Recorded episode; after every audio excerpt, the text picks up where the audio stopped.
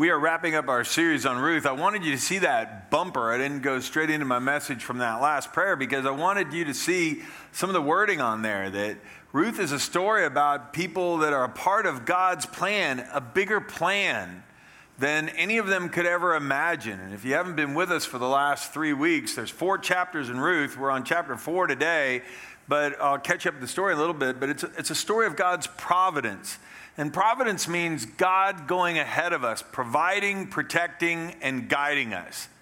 A while back, somebody sent me an email, and they said, hey, I want you to read this encouraging story about God's providence. And it was a story about a man who had moved his family in 2020, at the beginning of 2020, to take a new job. And then after the pandemic hit, the whole business had to shut down, and it never reopened. And so he just moved his family to a new city, lost his job, and he didn't know what he was going to do. And the family was praying, and they were going, God, why would you lead us here? But while they were praying, another job came available that was way better than the first job that he'd moved there for. And a few months later, looking back, they would go, oh my goodness, God moved us to this new city with a job that was okay to provide for us a job that was way better. And that was something they could see. Many times in our lives, we're not going to see all the providence of God until much later. I'm convinced we get to heaven, we're going to see that God's been guiding us in ways we can't even imagine, and he's doing things and working things out in ways that we would never even believe. If that encourages you today, would you say amen? Well, you're going to find the story, the conclusion of the story of Ruth, extremely encouraging today, because this is exactly what we're talking about. So let me remind you what this is. Ruth is, first of all, a love story. It's an Old Testament love story. It happened about 1,000 years before Jesus was born in Bethlehem, the same place where Jesus was born. And it celebrates God's amazing providence in bringing together two godly people during a time when everybody else was doing what was right in their own eyes. It was in the days of the judges. So, we don't have a problem relating to this story because we live in a day when everybody's doing pretty much what's right in their own eyes. Hey, this is what I want to do, and so I'm doing it. This is what's my best interest. Well, that was the way it was then, too. And there was a man named Elimelech and his wife Naomi who had been part of God's people, but they moved to a foreign country, Moab, during a time of famine.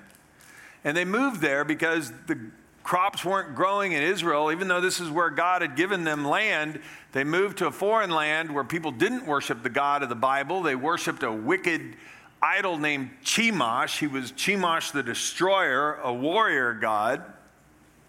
And so when they moved there just because it made business sense. Turned out to be a disastrous decision. Naomi and Elimelech had 2 sons, Mahlon and Kilion. Both of them died while they were there, and Elimelech died while they were there. Now, both of the sons had married wives from among the Moabites, and one of the wives stayed there. The other wife went back with Naomi when she decided, after everyone had passed away, there was no future for them in Moab, she decided to come back to Israel after 10 years. And when she came back a broken woman, angry and bitter toward God, because she went away with a husband and sons and came back with only a daughter-in-law from among the Moabites. But what she didn't realize was Ruth was a diamond in the rough. Ruth had said, look, I'm going to go back with you. I want to die where you die. I want your people to be my people. I want your God to be my God. She had heard them talk of a God of love and of kindness and of faithfulness, and she'd only grown up around people who worship Chemosh, a god of brutality and war and destruction.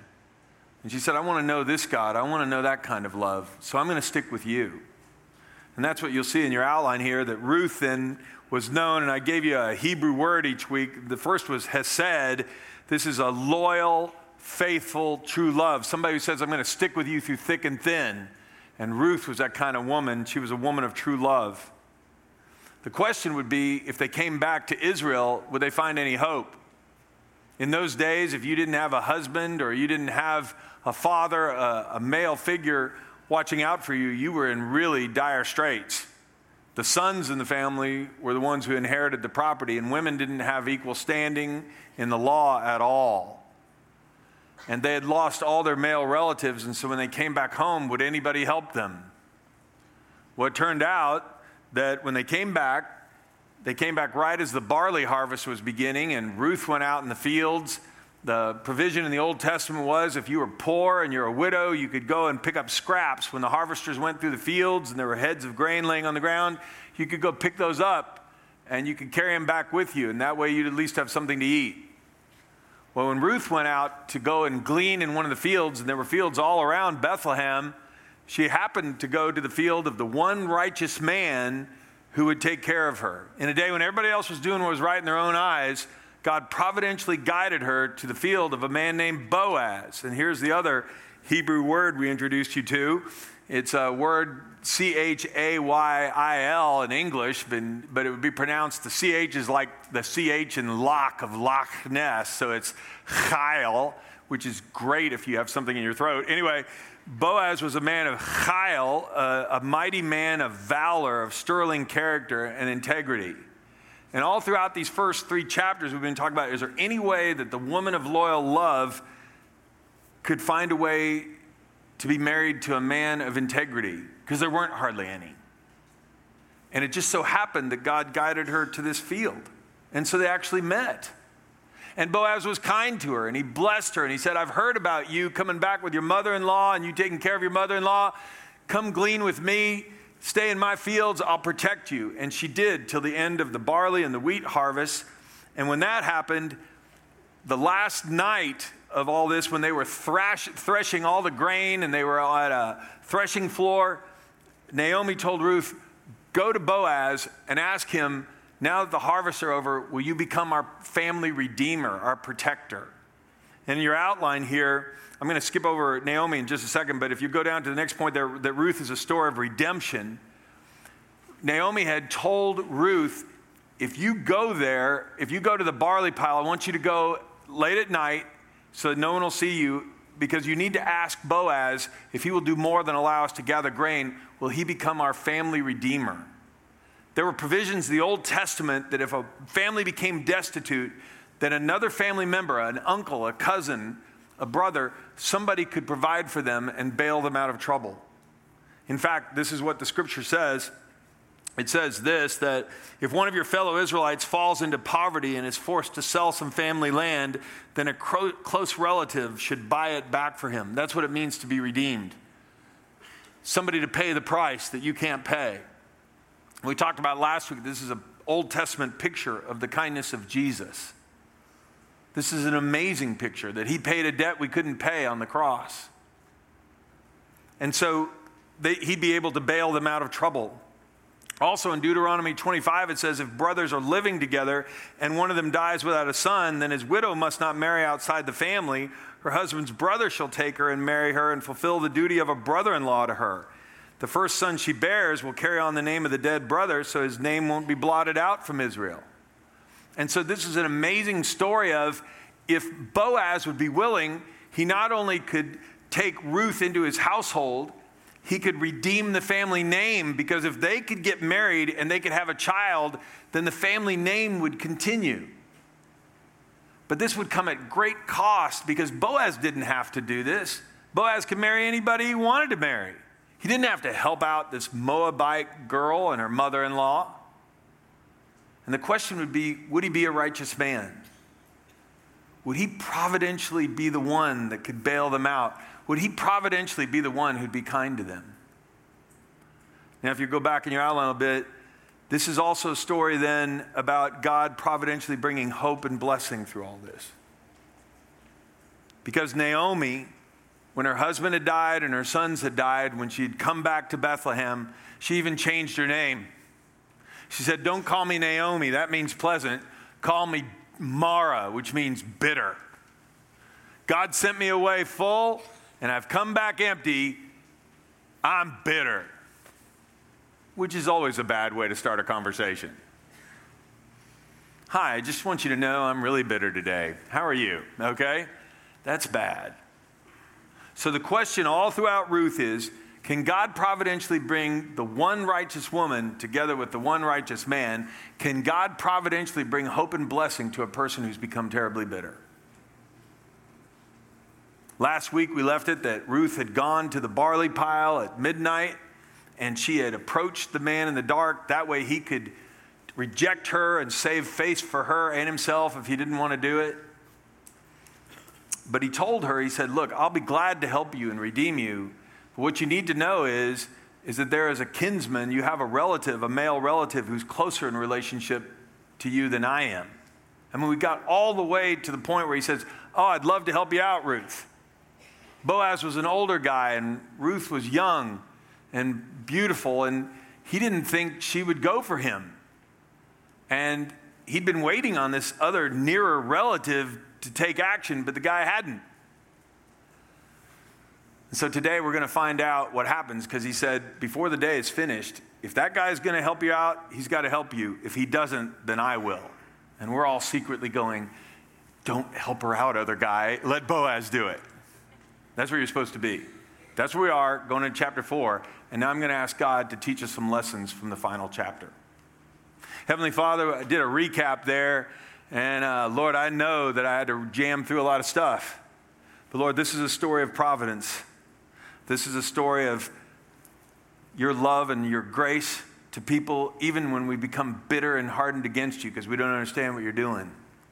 This is a story of redemption, Lord, where you are rescuing people who can't rescue themselves. And Lord, we want to see how it all turns out. So Lord, I thank you for your Bible, for the Bible. I thank you for your word. It's our guide in all matters of faith and practice. And God, how we practice our faith when times are hard, how we practice our faith when we have to trust in you, it matters. So speak to us once more, messages of hope. Speak to us once more, messages of truth and of insight and wisdom. So we leave here closer to you and trusting you more. God, I pray these things. Move me out of the way and say whatever you want said to us today. In the name of Jesus, amen.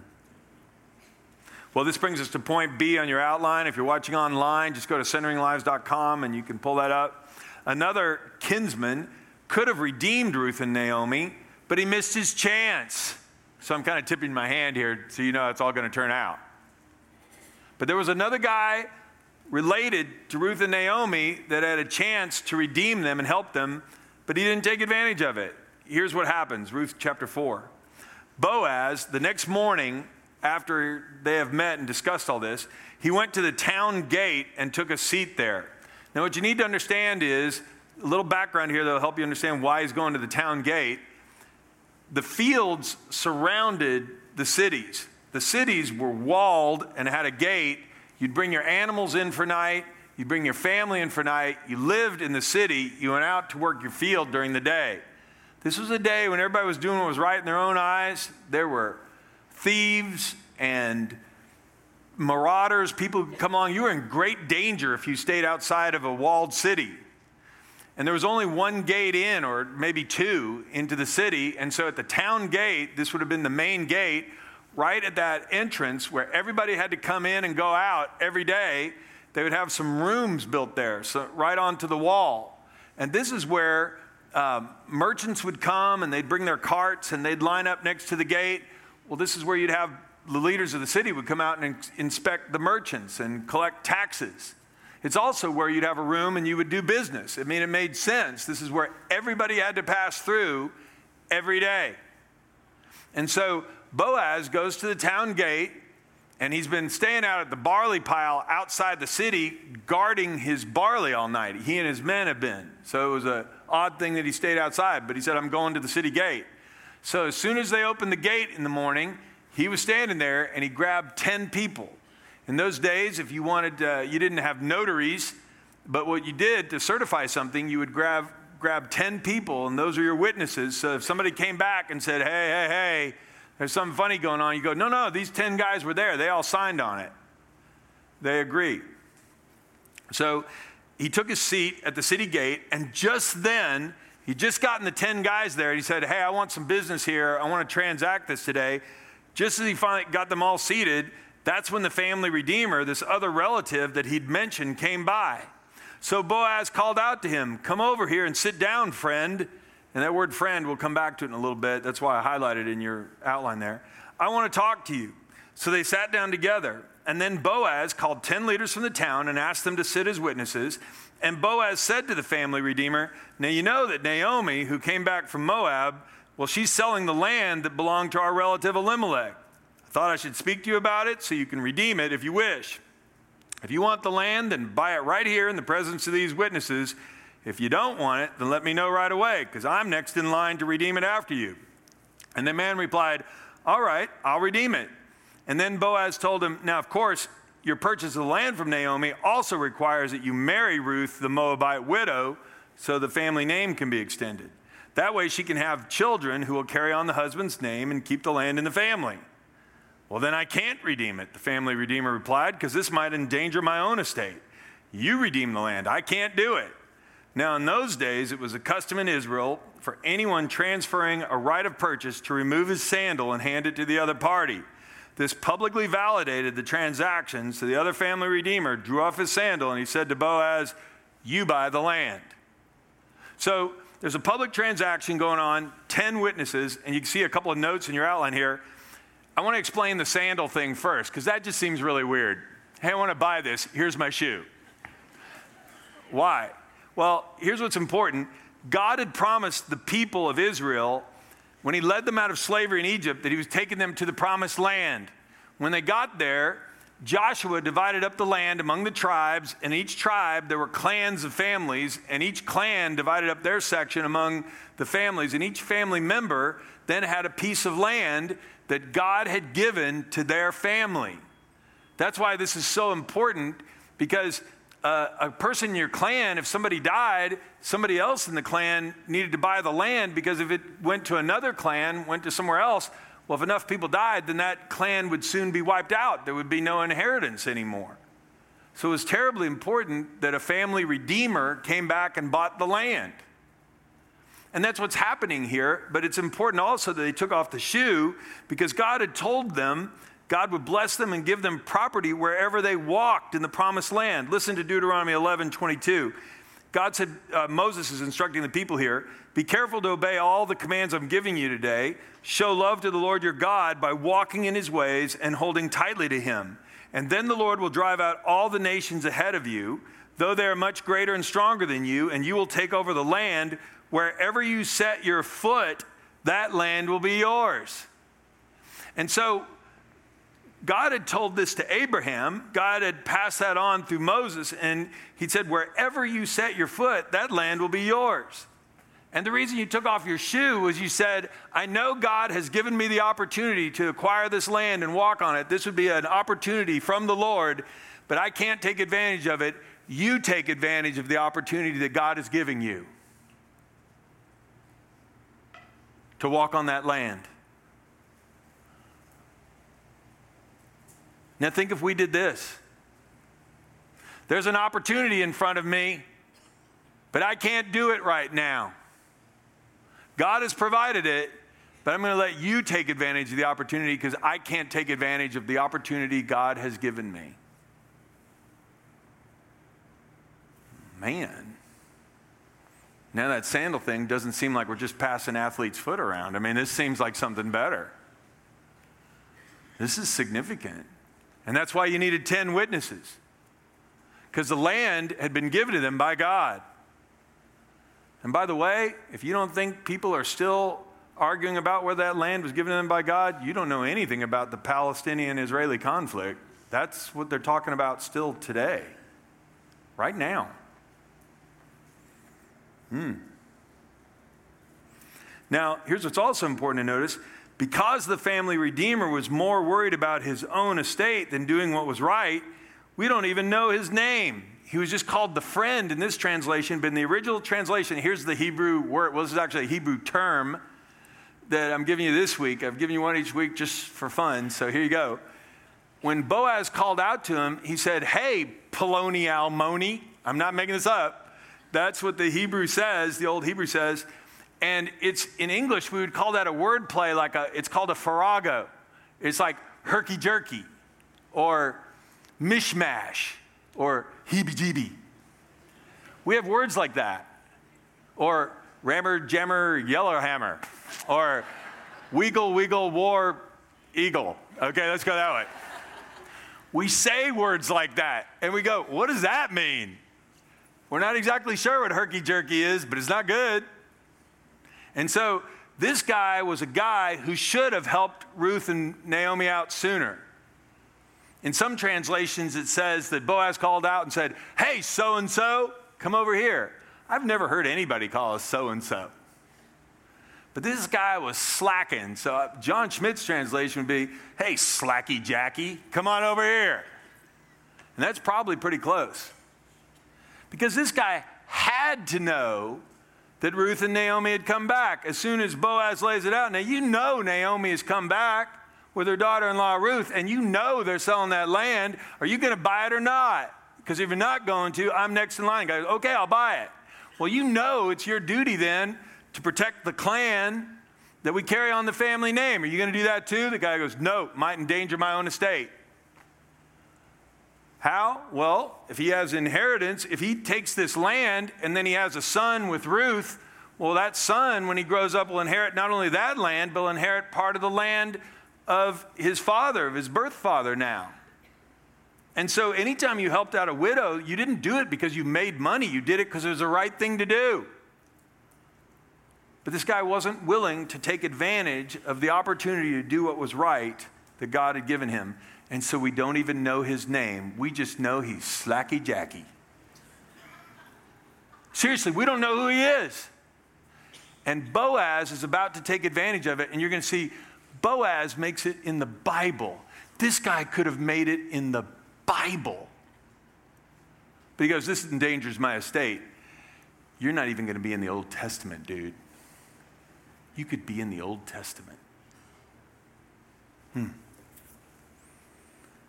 Because the family redeemer was more worried about that, we don't even know his name. He was just a Poloni Almoni, a herky-jerky so-and-so. Here's a life application for you and me. We must be careful. We don't miss opportunities to serve God by serving others.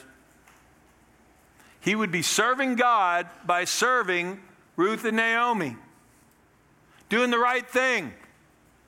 He wasn't interested in doing the right thing. He was one of the people, and everybody's doing what's right in their own eyes. He was doing what was best for his estate. And God's looking for people who will trust him. Hey, if you trust me, I'll bless you. Jesus said this when he talked about the kingdom of heaven and the king of heaven sitting on the throne, and people are gathered before him like sheep and goats. Then the king will turn to those on his left and say, "Away with you, cursed ones, into the eternal fire prepared for the devil and his demons. For I was hungry and you didn't feed me. I was thirsty and you didn't give me a drink. I was a stranger, and you didn't invite me into your home. I was naked, and you didn't give me clothing. I was sick and in prison, and you didn't visit me." And then they will reply, "Lord, when did we ever see you hungry or thirsty or a stranger or naked or sick or in prison and not help you?" And he will answer, "I tell you the truth, when you refused to help the least of these, my brothers and sisters, you were refusing to help me." I mean, sometimes people will tell me a story like Ruth, "Well, that doesn't even apply to us any day." What are you talking about? Boaz and the other relative had the same choice that you and I have when a neighbor comes to you for help. Are you going to help him or not? Does that mean we have to help every person on every street corner? Of course not. But are we open when God is showing us a need that's clear in front of us? Have we ever even asked God, "God, do you want me to be generous? Is there someone I need to go visit?" You may know someone right now today. Oh, I need to give them a call. Oh, I need to go see them. Well, then write it in the margin of your outline right now, and as soon as this is over, set up a time to go see them today. God has things in store for you and me. And you know what happens if you and I pass it up? The Poloni Almoni passed it up. Boaz had the chance to do what was right. The only other book in the Bible named for a woman is Esther. And here's what Esther's cousin Mordecai told her. She was thinking about whether or not she was going to stick her neck out to rescue her people. And her uncle said this, "If you remain silent at this time, relief and deliverance for the Jews will arise from another place. But who knows that you have come to this very position, this royal position, for just such a time as this. Who knows that God put you right in the place where you live so you could help your neighbor out?" Well, what difference would that make? I don't know. I don't know Providence 20 years from now. Neither do you. Maybe my phone call can change the trajectory of somebody's life. Maybe yours can too. And a hero is just somebody who will do the right thing at the right time, not thinking about himself or herself. I want you to know that God's opportunities often look like interruptions. Here was this guy coming in. Hey, herky jerky. Hey, slacky jacky, come on over here. You know about this. How come you haven't done this? All right, I'll buy the land. No. You buy the land, you take Ruth. Well, I'm not doing it. You take advantage of the opportunity God gives us.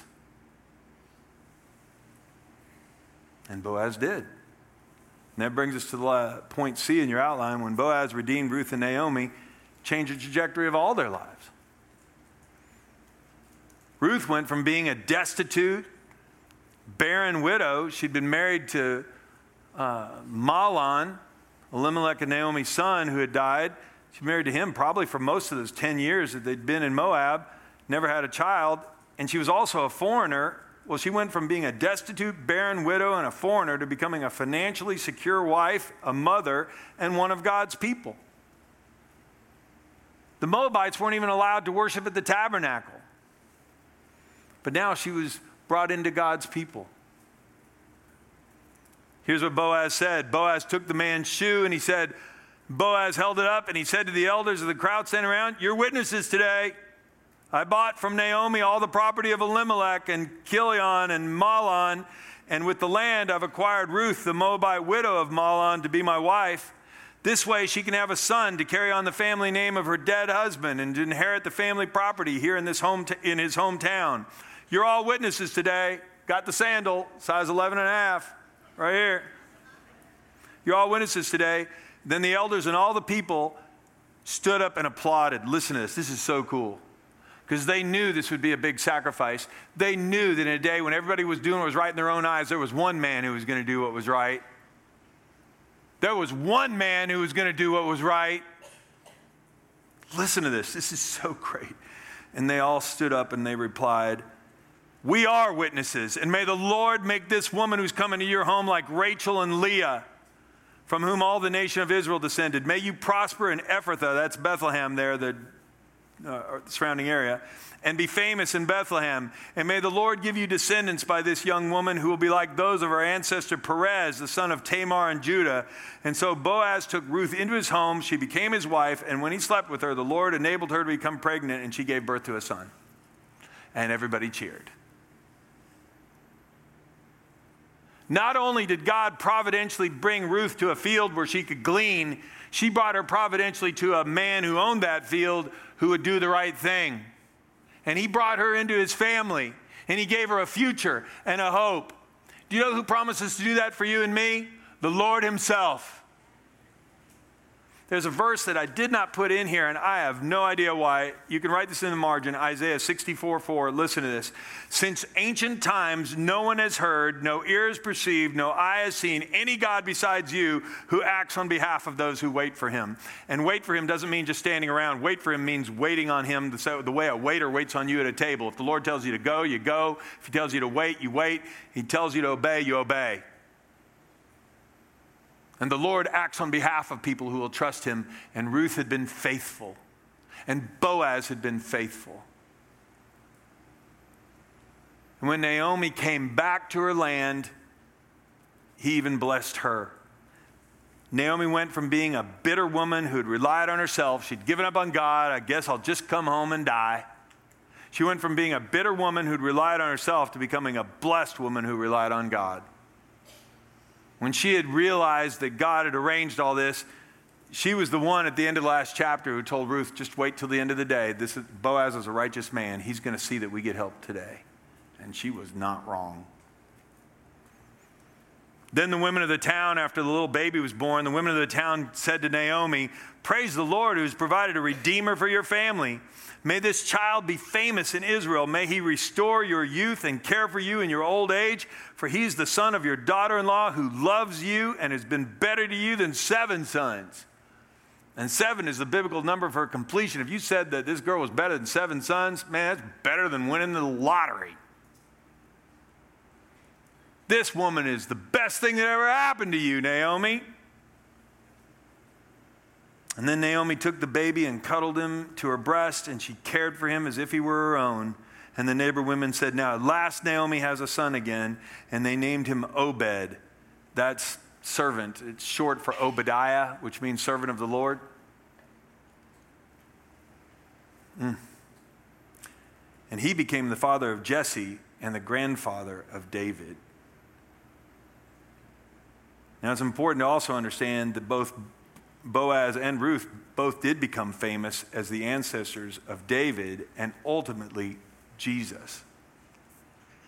Ruth went from being a foreigner who had no future to being a part of God's family in the family line of David, the King David, the David who killed Goliath with a sling and a stone, the David whose great-great-great-great-great-great-great-great-great-great-great-great-grandson, according to genealogy, would be Jesus.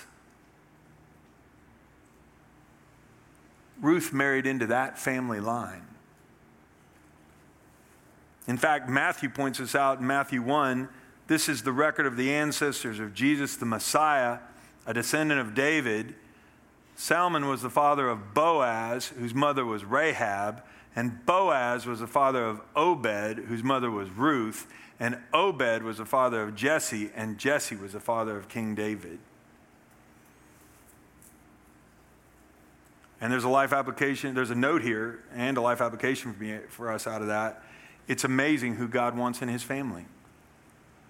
In just that little passage of Scripture, turns out that Boaz's mother was Rahab. I mean, Rahab was a prostitute in Jericho. Ruth was a woman from Moab. And both these women are in Jesus' family line. I didn't have time to put all the genealogy. There's another woman listed in line. Her name's Tamar, and you could read in Genesis 38. I put that in the discussion questions. And her past is no light lunch either. And so you have these three women in here that you would go, why in the world would Jesus put a Moabite, a prostitute, and then Tamar? Like I said, you just got to read this one because you won't believe it. Anyway, why would he put those people in Jesus' family line? In Ephesians 1, Paul talks about this. All praise to God, the Father of our Lord Jesus Christ, who blessed us with every spiritual blessing in the heavenly realms, because we're united with Christ. And even before he made the world, God loved us and chose us in Christ to be holy and without fault in his eyes. God decided in advance to adopt us into his own family by bringing us to himself through Jesus Christ. This is what he wanted to do. Sinners like you and sinners like me. If that's good news to you this morning, would you say amen? Amen. That's why it's so important that Ruth and Rahab and Tamar are all listed in the genealogy of Jesus. Gives hope to people like you and me. It's so important to understand that Naomi was blessed. She'd been bitter at one time because she had given up on God, but God didn't give up on her. Maybe you need to hear that today. Life hasn't turned out the way you thought. Don't give up on God. God can never forgive me. Yes, he can. God can't bless me. Yes, he can. God can't do anything with my life. Yes, he can. Don't give up on him today. That's the last life application. Jesus' redemption. When we come to Jesus, he changes the trajectory of everyone's life. Everyone who repents and comes to him. Everyone who comes to him. Ruth went to Boaz and said, you got to redeem me. You got to help me. I need your help. That's what God wants each one of us to do. This same good news that came to you is going out all over the world. Paul wrote in Colossians 1, it's bearing fruit everywhere by changing lives. Can we say those two words together, please? Changing lives. Just as it changed your lives from the day you first heard and understood the truth about God's wonderful grace, his undeserved kindness. God has a plan for your life. He has a plan for my life. We come to him. If you come here today broken and angry and disappointed with life, surrender that to God. If you've never given your heart to Christ, this is the day to do it. We're going to have people under the screens who will pray with you in a minute. But we're going to wrap up our worship service today singing a song about God's blessing. God had told Moses, he said, tell your brother Aaron every time when the people go out to say a word of blessing. May the Lord bless you and keep you. May he make his face to shine upon you and give you peace. May he bless you. This is God's will for you and me. He just wants us to trust him. To wait for him. To not give up on him. To come to him. Oh, will you come to him today? Will you come to him today? Heavenly Father, we just come before you. I can't live this life on my own. I need your help. I need your guidance. I need your protection. Thank you for the story of Ruth. You guided her. You brought her to Boaz. You brought them together. Boaz was the redeemer for him. You arranged the whole thing. And then you let them be a part of the family line of David and Jesus. That's amazing. And Lord, I don't even know what you have in store for each one of us. But Lord, forgive us for the times we doubt you. Forgive us for the times we get angry and bitter at you. We don't even understand what's going on. Oh God, we need your love and forgiveness. We're sinners, each and every one. God, we need your direction. We don't know where we're going on our own. God, we need your love and protection because we live in a scary world. And God, we want to be people like Ruth and Boaz who trusted you even when nobody else did. Oh, if these are the desires of your heart, pray to Jesus right now and say, oh God, I want this.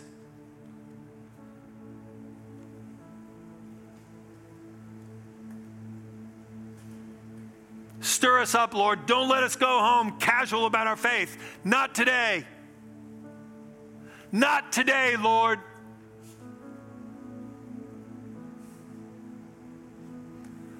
God, I want your blessing. God, I need your protection. God, show me which way to walk. In the name of Christ we pray.